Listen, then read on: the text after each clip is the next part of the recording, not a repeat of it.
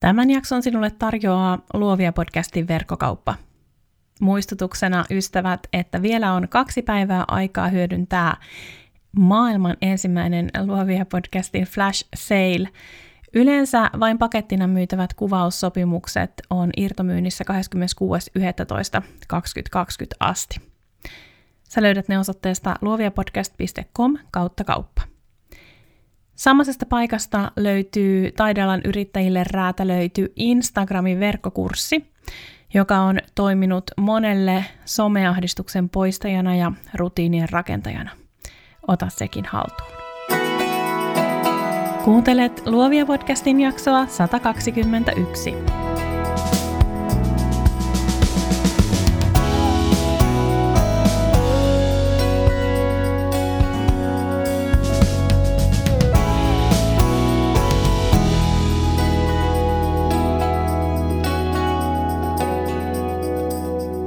Tässä jaksossa kerron somen supervoimastani, siis siitä, että mä en liitä sosiaaliseen mediaan juurikaan tunteita.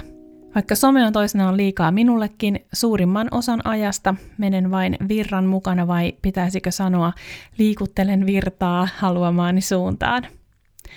Ajattelen, että juuri tunteiden vähentäminen on avain onneen silloin, kun puhutaan sosiaalisen median käytöstä menestyksekkäästi työvälineenä. Jatkuvat tsekkailu ja kännykän räplääminen taannuttavat, eikä epäonnistumisen tunteet ammattilaisten vinkkien äärellä auta rutiinien rakentamisessa. Tämä jakso on sinulle, jota some ahdistaa, ja sinulle, joka käytät aivan liikaa energiaasi sosiaalisen median ajattelemiseen ja sen voivotteluun. Tervetuloa Luovia podcastiin.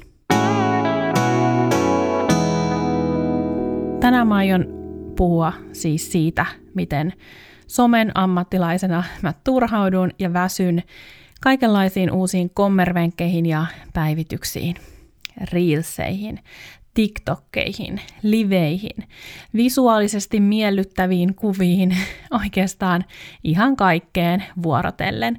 Kuinka mä väsyn myös rutiineihin, kuinka mä väsyn ennakoitavuuteen, some-etikettiin, koukuttavuuteen, toistoon.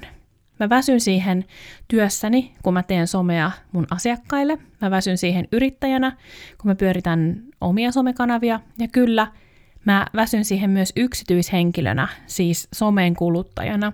Ja omat julkaisut onkin jäänyt tosi tosi vähiin.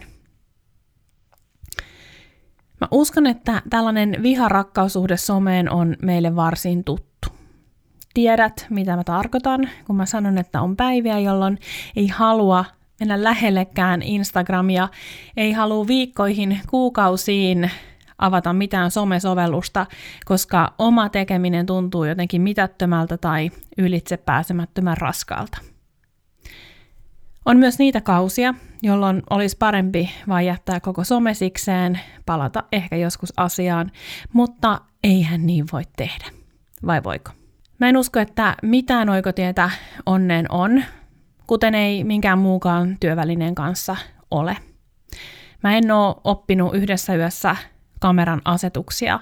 Mä en oo yhdessä yössä ollut vaan hyvä kirjoittaja, vaan kaikkea, missä mä olen ammattilainen, mä oon treenannut vuosikaudet, vuosikaudet, vuosikaudet. Mutta mä sanon aluksi nyt sen, että säännöllinen some-elämä luo rutiinin. Mutta säännöllinen some-elämä myös tarvitsee rutiinin. Rutiini auttaa siihen, että sun seuraajat pysyy kiinni sinussa ja että sä voit tarjota heille sen, mitä he on tullut sieltä sun kanavasta, profiilista hakemaan.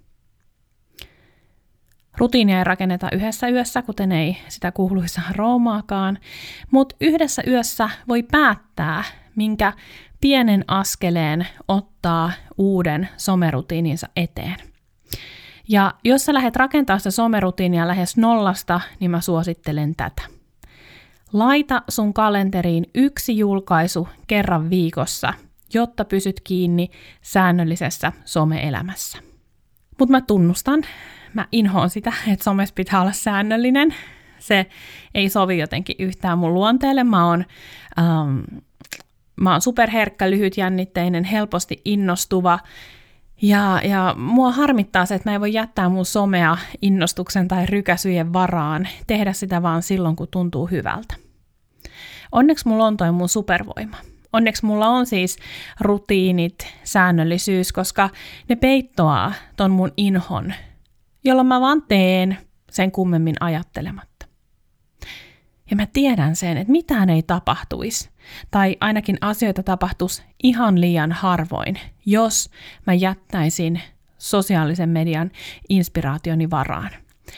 Herra jestas, tälle mun yritykselle ei tapahtuisi mitään, yhtään podcast-jaksoa ei julkaistaisi, jos mä jäisin odottelemaan inspiraatiota. Aloita siis rakentaa sitä rutiinia, laita kalenteriin yksi ajankohta, jolloin sä teet yhden julkaisun. Semmoinen ajankohta, johon sä voit sitoutua kerran viikossa. 45 minuuttia, 60 minuuttia. Vaikka sun tavoite olisi julkaista viisi kertaa viikossa, sä et voi aloittaa rutiinin rakentamista viidellä viikkojulkaisulla. Koska silloin sä todennäköisemmin lannistut, masennut, turhaudut, heität hanskat tiskiin ja toteat, että no tämä oli kyllä nyt ihan surkea juttu, ei tästä ollut mitään apua. Yksi julkaisu on kotiin päin. Se, että mä vaan teen sen kummemmin miettimättä, ei tietenkään tarkoita sitä, että mä julkaisisin ihan mitä sattuu. Oma viesti pitää olla kirkas.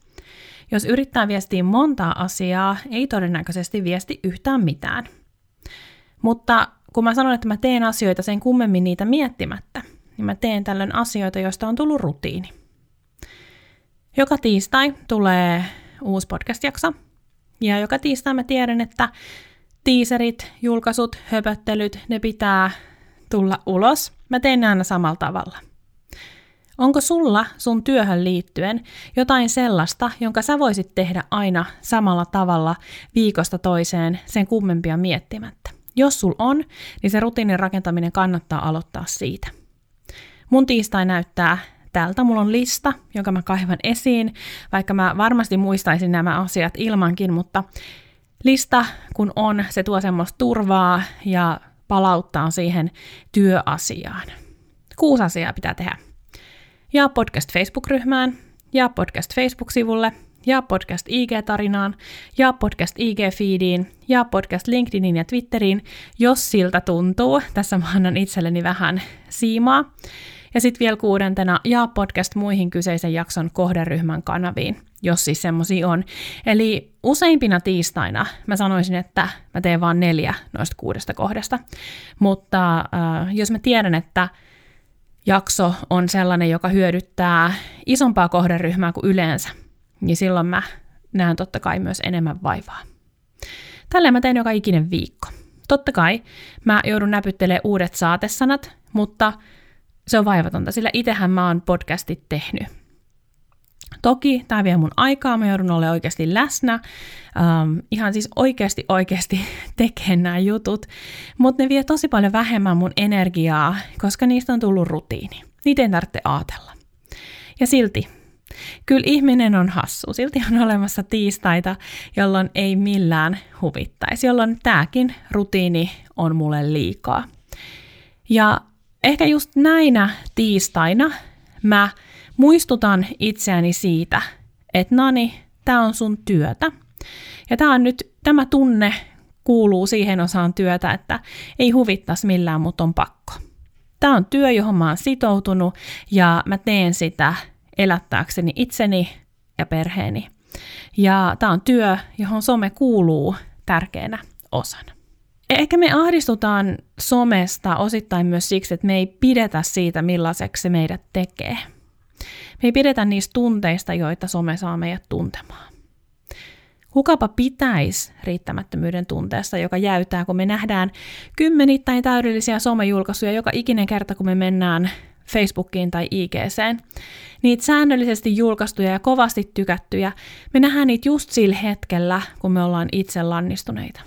Kukapa siitä pitäisi? Nyt kun mä oon laittanut omaa some-elämääni uusiksi ja siirtänyt yrittäjyyshöpinät Instassa Naniannette-tililtä, Luovia podcastin tilille, mä oon ollut vähän limpossa. Mä en ole saanut otetta mistään ja kaikki julkaisut on tuntunut ihan turhilta ja tyhjänpäiväisiltä. Kun livessä on ollut vaan kourallinen väkeä aiempien vuosien kymmenien ihmisten sijaan, mä oon kokenut epäonnistuneeni. Tästäkin mä selviän siksi, että mä tiedän asioiden vaativan aikaa. Muutos vaatii aina aikaa. Siksi mä selviän tästä, että mä suhtaudun tähän työnä. Mä suhtaudun notkahduksiin ja muutoksiin työnä ja mä mietin kuumeisesti ratkaisuja tilanteen muuttamiseksi. Mutta pettymyksen tunnetta se ei tietenkään poista. Mä ajattelen, että on tosi tärkeää hahmottaa oman yritystoiminnan prioriteetit. Somen ei tarvitse olla prioriteetti numero uno, se voi olla joku ihan muu nimittäin, ja tavallaan mä toivon, että onkin, ellei sun työ sit oo somevaikuttajan työ. Sitten se on niinku ihan eri asia. Mutta tunnistamalla sen sosiaalisen median paikan omassa liiketoiminnassa ja markkinoinnin välineenä voi tunnistaa myös omia tarpeitaan.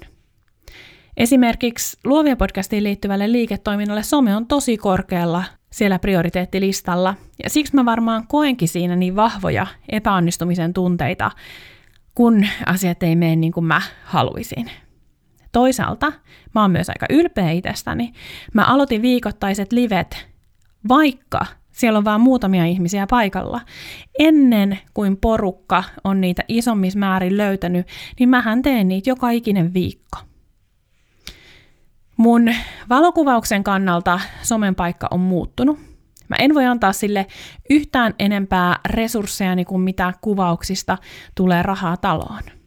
Ainakin tässä vaiheessa teot on suhteutettava liikevaihtoon. Jos sullakin on useampia kärkiä liiketoiminnassa, mieti sosiaalisen median merkitystä suhteessa jokaiseen niistä. Ydinliiketoiminta määrittää joka tapauksessa ne teot ja tämän hahmottaminen on myös sen oman ydinviestin hiomista ja tunnistamista. Siirrytään rutiinin puutteesta seuraavaan ahdistusta aiheuttavaan asiaan, ja sehän on tietenkin täydellisyyden puute. Sä tiedät, että mä oon toipuva perfektionisti, enkä mä usko täydellisyyteen enää nykyään, ja silti se pelkästään, että mä olen ihminen, ajaa mua siihen. Mä tiedän, ja mä tiedän sunkin tietävän, ettei täydellistä ole olemassa. Ja niin vaan kerta toisensa jälkeen mä löydän itteni ahdistumasta somen ääreltä, kun se mun tuottama sisältö ei olekaan jotain sellaista, mitä mä kuvittelin sen olevan. Mulla oli idea jostain julkaisusta, ja mä en saanutkaan sitä siihen muotoon. Mä saatan morkkaa itteni siitä, että mä sekoilin livessä, tai ajatus katkes kerta toisensa jälkeen, tai sit mä teen riittävän hyvän somepostauksen, mutta eihän se todellakaan riitä. Siitä olisi voinut tehdä nimittäin niin paljon paremman, kun olisi nähnyt vähän enemmän aikaa. Tai sitten mä hinkkaan pari päivää jotain kirjoitusta, joka oikeasti lopulta hipoo täydellisyyttä. Ja lopulta se saakin vaan kourallisen huomiota. Täydellisyyden tavoittelu estää mua etenemästä. Se estää sua etenemästä. Se juurruttaa paikalleen, se nostaa seinän meidän eteen. Me ei voida edetä sellaista vauhtia, etteikö me turhauduttaisi. Mä huomaan tämän erityisesti niissä sometöissä, jotka liittyy mun asiakastöihin, eli kun mä teen somea mun asiakkaille. Mä teen useimmiten kahdeksan tai kymmenen julkaisua kerralla, koska kun mä pääsen vauhtiin, niin se on helpompaa. Ja useimmiten mä oon ihan riittävän tyytyväinen lopputulokseen. Joskus totta kai, kun missä tahansa työssä käy silleen, että ne hommat vaatii multa enemmän aikaa tai kärsivällisyyttä tai jopa kielellistä näppäryyttä kuin mitä mä oon ajatellut. Ja silloin mä huomaan, että se mun oma vaatimustaso nousee entistä enemmän. Se, että mä oon joutunut siinä hetkessä panostamaan vielä enemmän näihin julkaisuihin, antamaan enemmän niille, se tuo sen mun sisäisen kriitikon esiin. Ja sä osaat arvata, mitä tämä tekee ihmiselle, jolla ei ole sellaista rutiinia kuin mitä mulla tällä hetkellä on? No kyllä se ahdistaa. Jos sä et ole vielä kuunnellut jaksoa 118, jossa mä puhun Aurora Airaskorven kanssa riittävän hyvästä, niin kuuntelepa se, niin pääset sukeltamaan vielä tähän aiheeseen paremmin. Vaikka mä sanoin, että me siirrytään pois rutiinista, mutta ei me voida siitä siirtyä mihinkään. Me palataan siihen ihan syystäkin kerta toisensa jälkeen. Ehkä se on just toi rutiini, jonka myötä mä oon saanut supervoiman, joka pelastaa mut ajattelulta ja tuntemiselta. Ei aina, mutta aika usein. Useimmiten mä teen somepostaukset ja mä oon niihin ihan riittävän tyytyväinen ja mä ajattelen niiden olevan ok. Ja nyt muistutus. OK ei tarkoita riman alitusta. OK tarkoittaa riittävän hyvää. Niillä on vissi ero. Mä toistan vielä. OK ei tarkoita sitä, että nyt sä menit alta riman ja suolsit eetteriin jotain armotonta roskaa. Ei. OK tarkoittaa sitä, että tämäkin teko, tämäkin julkaisu vie yritystä eteenpäin siinä määrin kuin nyt yksi julkaisu voi mitään tehdä. Ja voihan se tehdä sillä, eiks niin, että ilman sitä yhtä julkaisua sä et julkaisis yhtään mitään. Ja voihan se tehdä, sillä, eiks niin, että ilman sitä yhtä julkaisua sä et julkaisis mitään. Joten rutiinin rakentamisen kakkosvaihe voisikin olla se, että kerran viikossa sä teet julkaisun, johon sä oot panostanut vähän enemmän, ja jonka julkaiseminen tuo sulle hyvän mielen, sä saat sen aikaansaamisen tunteen ja pienen voiton. Ja sitten muutaman päivän kuluttua sä teet toisen julkaisun, ja se toinen julkaisu voi olla ihan vaan riittävän hyvä.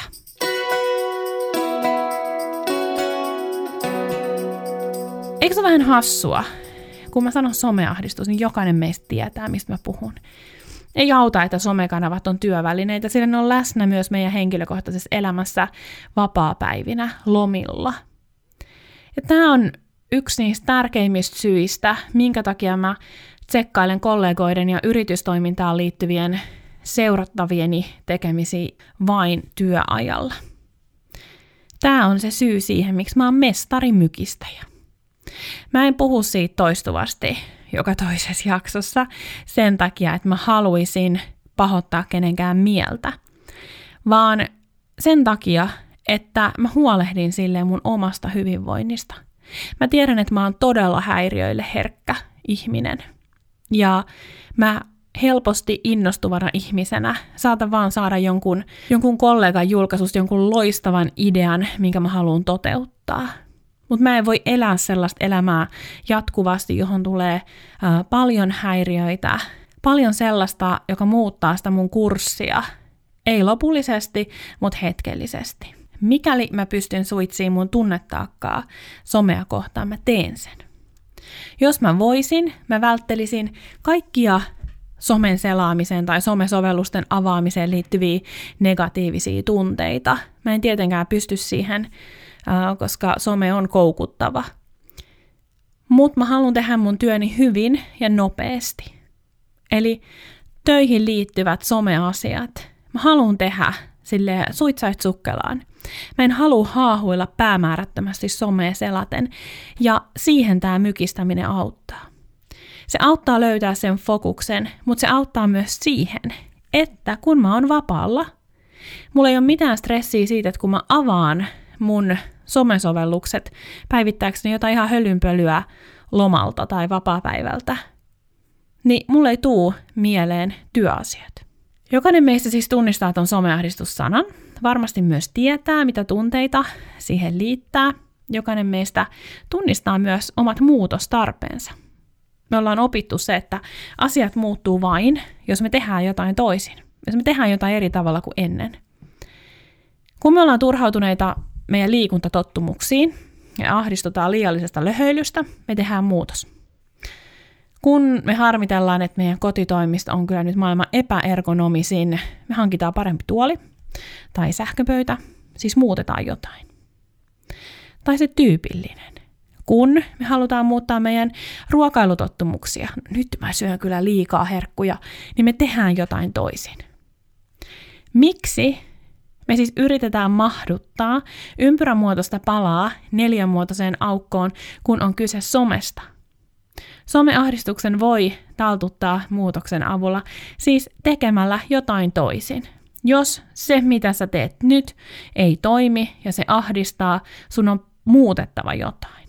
Me puhuttiin jo konkreettisista rutiineista. Niiden synnyttäminen vaatii sitkeyttä, kärsivällisyyttä, hyviä perslihaksia, siis kaikkea sitä, mikä ei välttämättä tunnu nyt niin ihanalta tai sitä ei aina jaksaisi.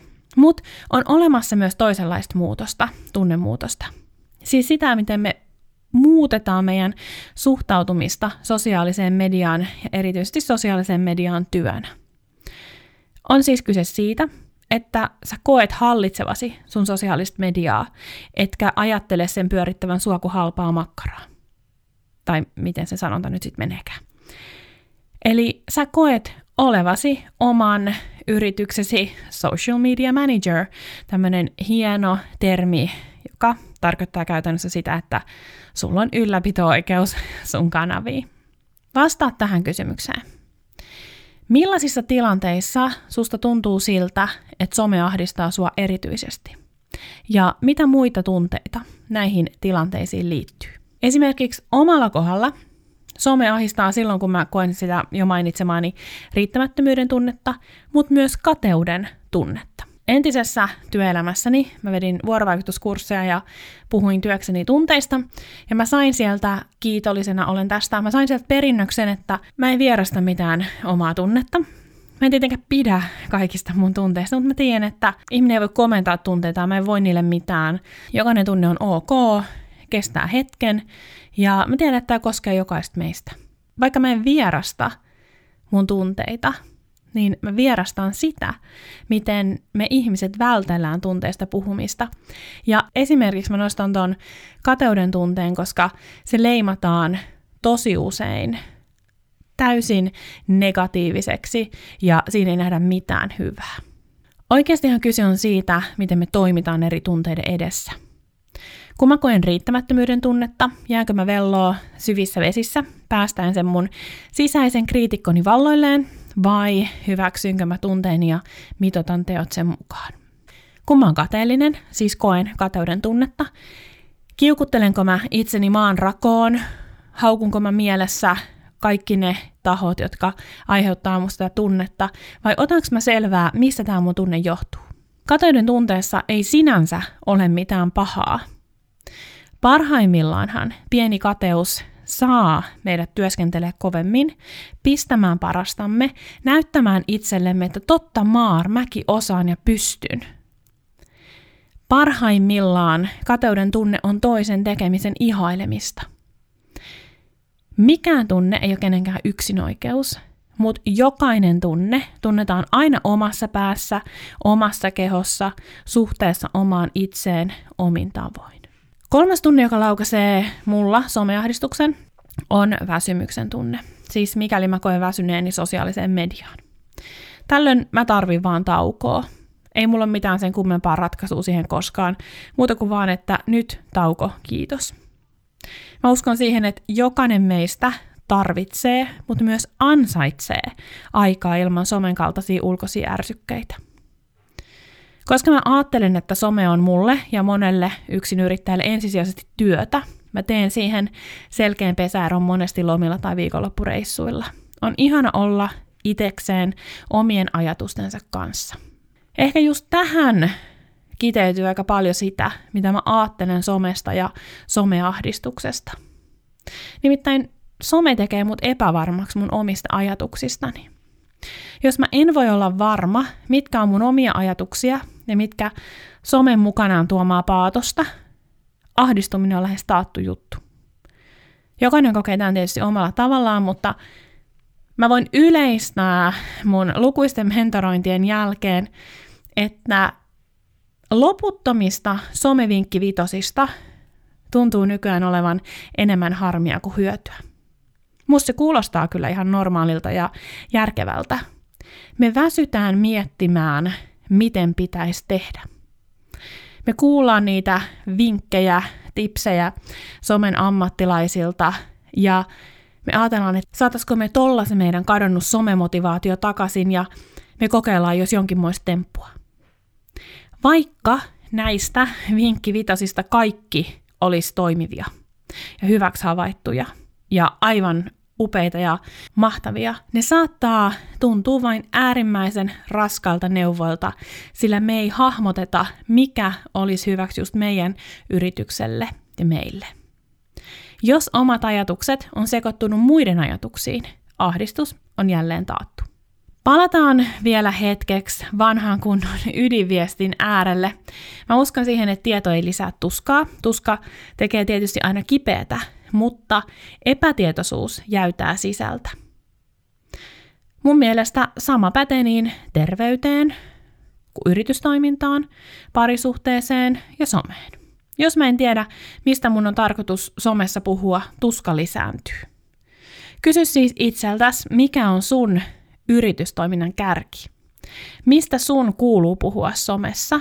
Miksi ihmiset seuraa sua? Mitä sä viestit, kuvina sanoin? Millaista tarinaa saat kertomassa? Ja vielä viimeinen, mutta ei todellakaan vähäisin kysymys. Mihin suuntaan sä haluat viedä sun yritystoimintaa somen avulla? Vääriä vastauksia ei tietenkään ole, mutta jos sä meinaat vastaa viimeiseen kysymykseen, haluan viedä yritystoimintaani kasvun suuntaan tai haluan kasvattaa asiakasmäärääni somen avulla, niin mieti vielä tarkennusta. Totta kai sä haluat tehdä niin. Mutta voisiko olla niin, että kasvun tavoittelu ja pyrkiminen enempään itse asiassa syö sitä sun motivaatiota?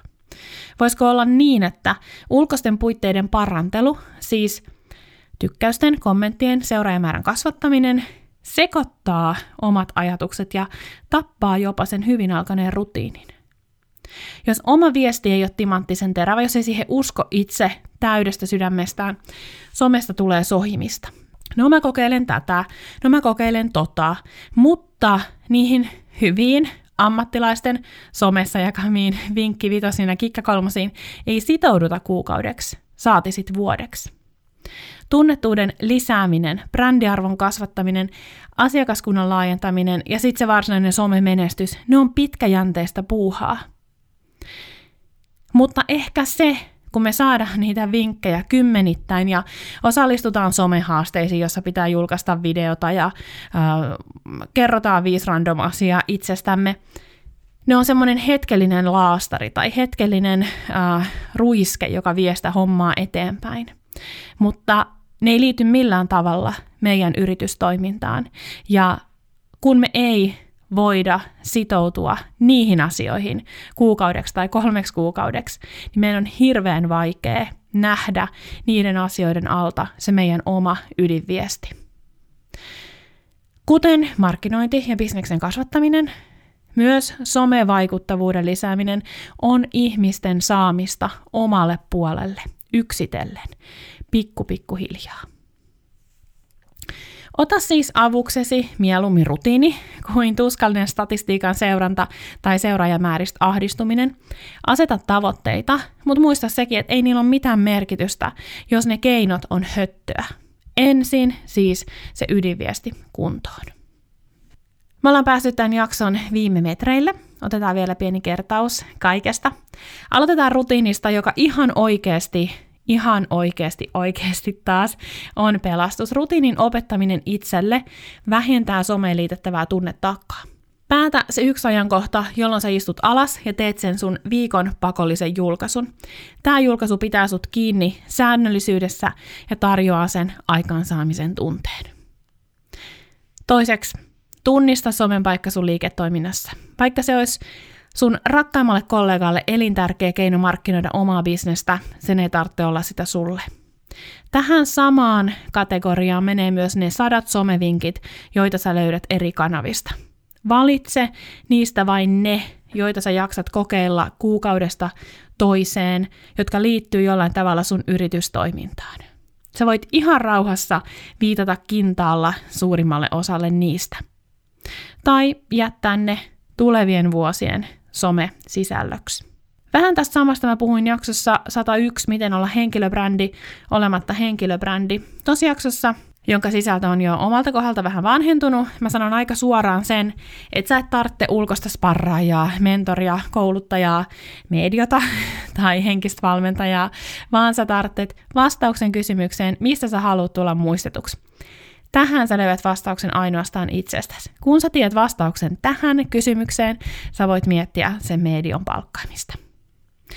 Kolmanneksi tunteet, ihanat kamalat tunteet, joista jokainen pitäisi hyväksyä ja kokea, jokainen pitäisi elää läpi. Sä tunnet itsesi paremmin kuin kukaan muu.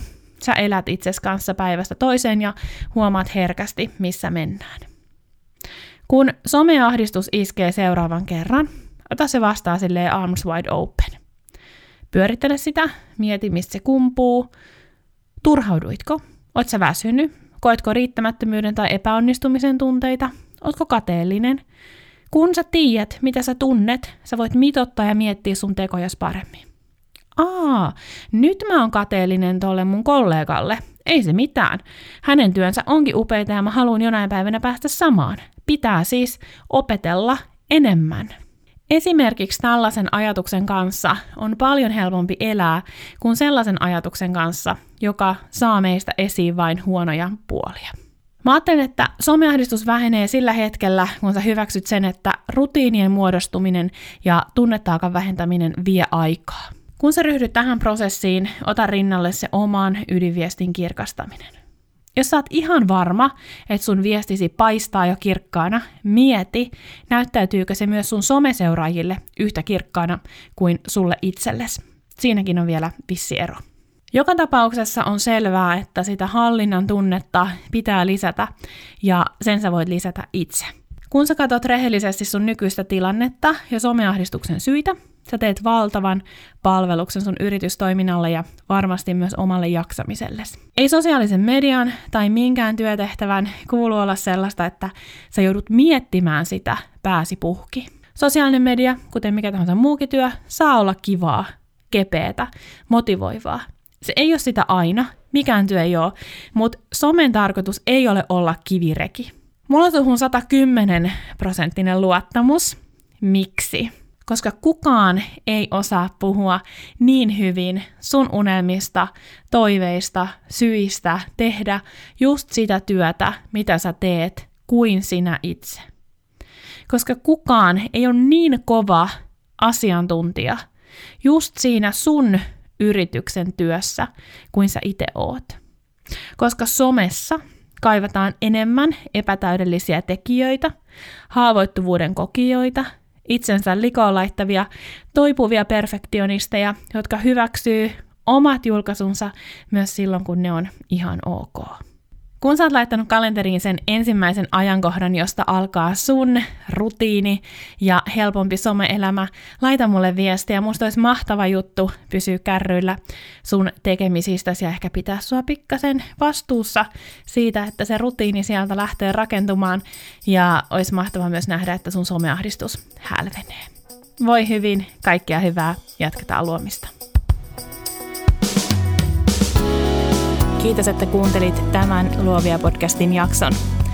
Luovia on puhetta taiteesta, yrittäjyydestä ja luovuudesta.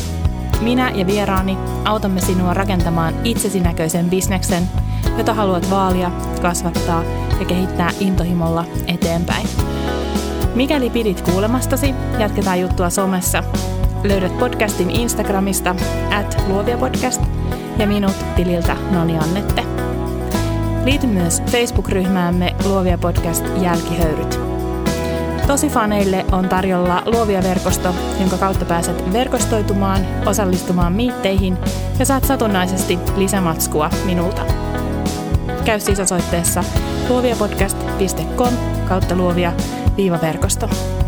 Ai niin, ja muista tilata podcast.